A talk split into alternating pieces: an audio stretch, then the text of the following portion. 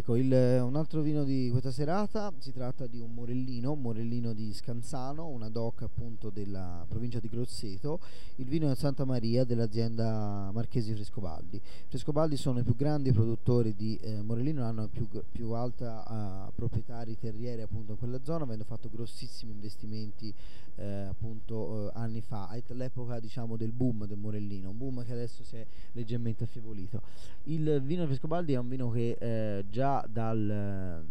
già dal diciamo ve l'anticipo ma lo vedremo alla degustazione è un morellino leggermente fra virgolette truccato cioè mascherato un po' da altro vino in quanto è un uvaggio non di solo sangiovese appunto ma di Cabernet Sauvignon che si sente in maniera abbastanza decisa direi. Ecco la mh,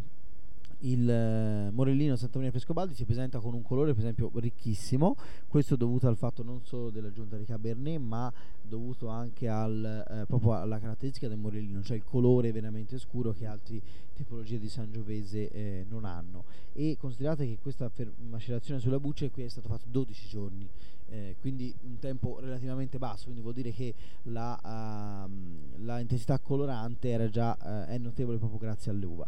Il, mh, mm, il, vino appunto si presenta limpido, si presenta però con una buona intensità colorante, un rosso porpora molto acceso, ehm, ha delle sfumature DJ che già virano al granato, è stato in un vino del 2002, quindi si capisce che è un vino che va bevuto appunto stasera, non molto più in là, e, ehm,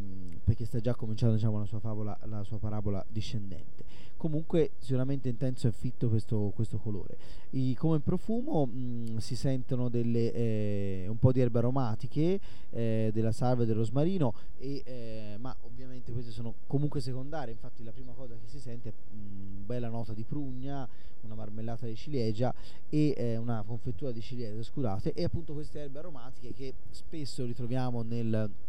nel Morellino. E direi anche eh, mentre, dovute al Sangiovese mentre marmellata alle ciliegie e altri frutti di bosco sono probabilmente più dovuti alla compo- componente di, ca- di, Cabernet Sauvignon.